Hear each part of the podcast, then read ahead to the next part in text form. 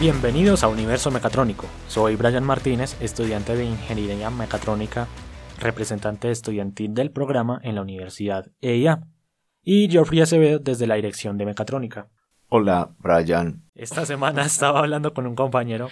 Hola a todos, hola Brian. Esta semana estaba hablando con un compañero en el trabajo y no recuerdo cómo llegamos al tema de películas sobre robots y las inteligencias que ahora tienen las que llamamos inteligencias artificiales. Y recordábamos algunas películas que me gustaron bastante en su momento. Recordé la frase que dice la realidad supera a la ficción, porque de estas películas que antes eran fantasía, ahora tienen elementos que ya son realidad. Muy bien, Brian. Por ejemplo, recuerdo las pantallas táctiles de los tableros de control de las naves espaciales en Viaje a las Estrellas y los teléfonos celulares de una caricatura. Los, supersónicos. Exactamente. ¿Y qué dices de Robotina? Quería ser un robot y no iba a aceptar un no por respuesta. Y hasta los viajes a la luna de Julio Verne, que en su momento, pues uno no creería que sean cosas que puedan llegar a pasar. El apasionante tema de la robótica es precisamente lo que nos reúne en el segundo episodio de Universo Mecatrónico. Interesante. y antes de iniciar, Geoffrey, la pregunta de hoy es ¿en qué año nace la palabra robot? Tengo cuatro opciones. La primera, A, 1910, B, 1969, C, 1920, D, 1900. Me quedo con la C, 1920. Y descarto 1969 por lo que aprendimos en el podcast del origen. Excelente, vamos a ver qué tal. Más adelante conoceremos la respuesta. Pero volviendo a las películas, seguro que a muchos les llega a la mente películas como Terminator o Transformers, que ambas exageran y proponen la destrucción del mundo, aunque nunca se sabe. Pero los que están pensando que la palabra robot es nueva y que las máquinas que conquistan el mundo nacieron en estas maravillosas películas, se sorprenderán al saber que la palabra robot nació hace más de 100 años. Y no en una película Brian, sino en una obra de teatro llamada RUR. Robots Universales Rosum, escrita por Karel Capek. Bueno, dime esa palabra en checo, Brian. Sonaría como Chapek, parecido al nombre de la película Chappie, ya que me acuerdo que precisamente en, ese, en esa película el robot protagonista puede sentir y pensar por sí mismo. Y un dato curioso sobre este nombre en la obra de teatro. Al parecer fue Joseph, el hermano de Karel, encargado del vestuario, el que propuso la palabra robot mientras estaba pintando.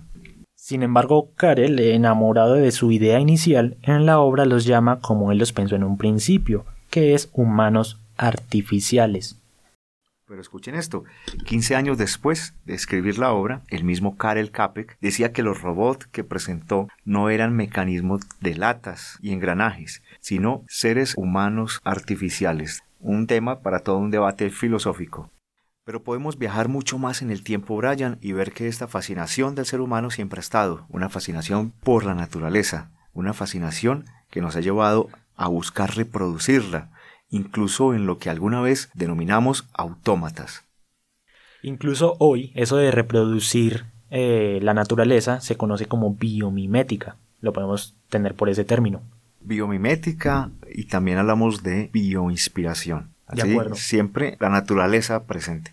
Volviendo al término de la robótica, pues se ha transformado muchísimo con el tiempo, pues han sido 100 años, e incluso ahorita no es fácil definirlo completamente porque puede ser varias cosas un mecanismo programable para hacer una tarea. Incluso hoy en día, hasta para describir no un sistema que interviene en el mundo físico, sino un algoritmo que se ejecuta para hacer tareas en programas de computador. Eso que dice Geoffrey lo vi precisamente ayer en una noticia donde decían que algunas empresas usan robots para escoger a su personal. Muy bien, Brian, así es. Ya no solamente escuchamos que la palabra robot se usa para describir mecanismos, Hablando de, definiciones, cuéntanos qué dice la RAE. Bueno, la RAE dice que un robot es una máquina o un ingenio electrónico programable que es capaz de manipular objetos y realizar diversas operaciones.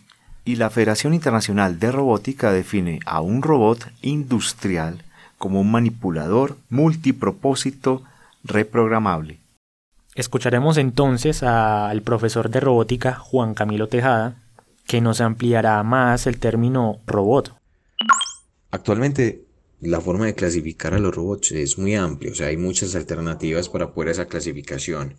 Una de las más utilizadas es, por ejemplo, en las categorías de robots manipuladores, robots móviles y hoy en día hay una tecnología muy emergente que son los robots suaves. Dentro de los robots manipuladores podemos encontrar robots de cadena cinemática abierta y robots de cadena cinemática cerrada que también se conocen como robots paralelos. Dentro de los robots móviles podemos encontrar el robot con ruedas, por ejemplo los AGVs, que son los Automated Guided Vehicles, los robots con patas, bípedos, cuadrúpedos, etc. Los robots con alas, que son los UAVs o los Unmanned Air Vehicle, ala fija o ala rotatoria. También podemos encontrar los robots móviles con propelas o subacuáticos, por ejemplo los ROVs, los AVs, que son los Autonomous Underwater Vehicles. Y dentro de los robots suaves eh, podemos encontrar alguna clasificación, por ejemplo, que es robot neumáticos, robot origamis o robot por cables. Creo que es apropiado limitar el significado de robot diciendo qué cosas no serían un robot. Por ejemplo, hay sistemas mecatrónicos que no serían un robot. Por ejemplo, una lavadora. O un dispensador de alimentos. Una impresora 3D. O también podemos pensar en una cortadora láser. Entonces, la gran pregunta, Brian, es ¿qué los diferencia? Yo creo que podemos referirnos otra vez a las definiciones y es que en muchas de ellas encontramos la palabra reprogramable. Esto nos permite entonces identificar que un robot es esa máquina que hoy puedo usar con un propósito específico, pero mañana puedo poner ese mismo robot a hacer otra tarea. Es decir, un sistema automático como tenemos en mente un cajero automático siempre hará la misma tarea específica, pero un robot debe cumplir con esa cualidad de ser reprogramable, reconfigurable, lo que le permite hacer diferentes tareas. ¿Cuál sería un ejemplo que nos ayude a imaginar la palabra de robot? Lo que se nos viene a la mente es el origen de la robótica, y estamos hablando de una robótica industrial, los primeros robots manipuladores.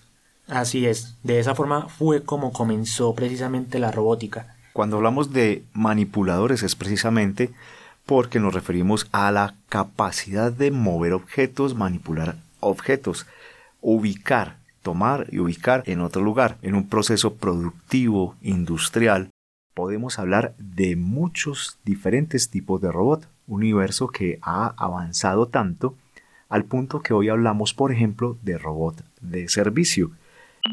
Un robot de servicio es un robot que opera de manera semi o totalmente automática para realizar servicios útiles a los humanos o equipos y es muy importante tener en cuenta que un robot de servicio excluye cualquier operación de manufactura. Tenemos ejemplos de eso, Geoffrey. Sí, Brian, ya vemos por ejemplo robots en los hospitales. No solamente hablamos de una cirugía, sino en una asistencia. También, También los he escuchado, los he visto con noticias en los restaurantes o en los centros comerciales. Todos estos robots, Brian, los veremos en los lobbies de los hoteles, detrás de las vitrinas, un universo que crece. Incluso muchos en sus hogares tienen ahora el robot aspiradora. Ah, cierto, y eso me hace recordar a la robótica colaborativa. Precisamente en la universidad tenemos a Baxter, que son tipos de robots que permiten la interacción entre humano y robot que trabajen juntos, porque sabemos que un robot pues construido con materiales eh, pesados, metales, pues un golpe y puede dañar a un humano fácilmente. Ahí podemos introducir las leyes de la robótica, pero a lo que voy es que este tipo de robots permite el trabajo conjunto entre humanos y robots. ¿Cómo es esto posible? Bien, el robot que mencionas, Baxter, es un robot con articulaciones flexibles, una superficie blanda, no tan rígida. Si te chocas con él, no vas a sufrir un daño, sino que el brazo del robot se mueve, se desplaza un poco y puede tener cierta flexibilidad con respecto a un robot industrial. Por eso decimos que los robots industriales siempre deben estar en condiciones de cerramiento. De seguridad, así es. Baxter también constantemente está monitoreando a su alrededor para identificar qué persona se le acerca o por dónde, por cuál ángulo. Estos sensores de Baxter pueden ser usados por el programador para hacer que el robot vaya más lento o se detenga, cambie según va cambiando el entorno y cuide a las personas. En los robots industriales, en cambio, tenemos jaulas de seguridad para cuidar la integridad del personal de los operarios de los colaboradores y bueno, también para que los sensores o el proceso productivo no se vea interrumpido por los seres humanos. Sí, Brian, son básicamente esas dos cosas. Estamos en condiciones de cerramiento para proteger la persona y precisamente evitar que por los sensores que tenemos de protección no se vea detenido el proceso productivo. Y relacionado con el proceso productivo es una de las ventajas que nos dan los robots hoy en día y ya desde hace muchos años es hacer que los procesos productivos o producir sea muchísimo más rápido. Porque son tareas repetitivas que un humano podría hacer, pero en ciertas circunstancias el robot lo puede realizar mucho más rápido. Hemos visto en videos cómo los pick and plays hacen tareas de ubicar componentes de un lugar a otro, pero de una forma impresionantemente rápida, que un humano pues no lo podría igualar, además con la misma calidad. Estamos hablando, Brian, entonces de calidad y de estandarizar la producción, reducción de costos también y ya no tenemos personas que sufran porque están cargando objetos pesados y de manera repetitiva durante horas y horas y en posiciones donde se ven afectadas para su salud. Nosotros podemos estar hablando de la robótica, pero también podemos incluir el término de la desrobotización del trabajo, en lo que decía Geoffrey, de cómo la gente ha dejado esos trabajos que son repetitivos. Los humanos parecían robots, viéndolo ahora en forma retrospectiva. Entonces ahora los humanos se pueden dedicar a tareas que son mucho más complejas, donde tienen que usar mucho más su inteligencia a crear, a desarrollar, a, sí, cosas nuevas. Actualmente la forma de clasificar a los robots es muy amplia, o sea, hay muchas alternativas para poder esa clasificación. Una de las más utilizadas es, por ejemplo, en las categorías de robots manipuladores, robots móviles y hoy en día hay una tecnología muy emergente que son los robots suaves. Dentro de los robots manipuladores podemos encontrar robots de cadena cinemática abierta y robots de cadena cinemática cerrada, que también se conocen como robots paralelos. De los robots móviles podemos encontrar el robot con ruedas, por ejemplo los AGVs, que son los Automated Guided Vehicles, los robots con patas, bípedos, cuadrúpedos, etc. Los robots con alas, que son los UAVs o los Unmanned Air Vehicle, ala fija o ala rotatoria.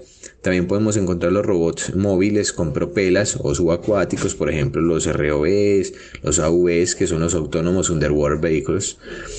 Y dentro de los robots suaves eh, podemos encontrar alguna clasificación, por ejemplo, que es robot neumáticos, robot origamis o robot por cables. Geoffrey, quiero incluir además la robótica suave, que es un tema no tan antiguo, es reciente, pero que también es muy interesante, es muy importante porque busca precisamente acercar más eh, la, biología del ser humano o, de lo suave, pues como de, los tejidos a la robótica. Es perfecto, Brian. Estamos hablando precisamente de sistemas bioinspirados. Así que podemos inspirarnos, por ejemplo, en la trompa de un elefante para asir un objeto. Y son estructuras suaves, es decir, que podemos manipular objetos que el robot tradicional podría dañar, podría afectar de alguna manera. Eh, estamos hablando de soft robotic, la robótica suave. Finalmente, volvamos a la pregunta del comienzo. Hemos dicho que el autor escribió algo después de 15 años, hemos hablado de fechas, pero ahora, Geoffrey, volvamos a la pregunta. ¿En qué año nació la palabra robot? Voy a repetir las opciones, vamos a ver si estabas en lo correcto. A. 1910. B. 1969. C. 1920. D. 1900. Me decías que descartabas la B descartada porque 1969 fue el nacimiento de la palabra mecatrónica. Correcto, no es lo mismo. Entonces, vamos a ver la respuesta, vamos a conocerla y es 1920. Perfecto, Brian. 1920, el año en que se acuña la palabra robot. Así que bien amigos, estamos entrando en un universo gigantesco muy emocionante de la mecatrónica, de la robótica, entonces nos despedimos, Geoffrey. Hasta aquí el programa de hoy. Muchísimas gracias por acompañarnos. Y gracias, Brian. Listo, excelente. Que estén muy bien. Chao, chao.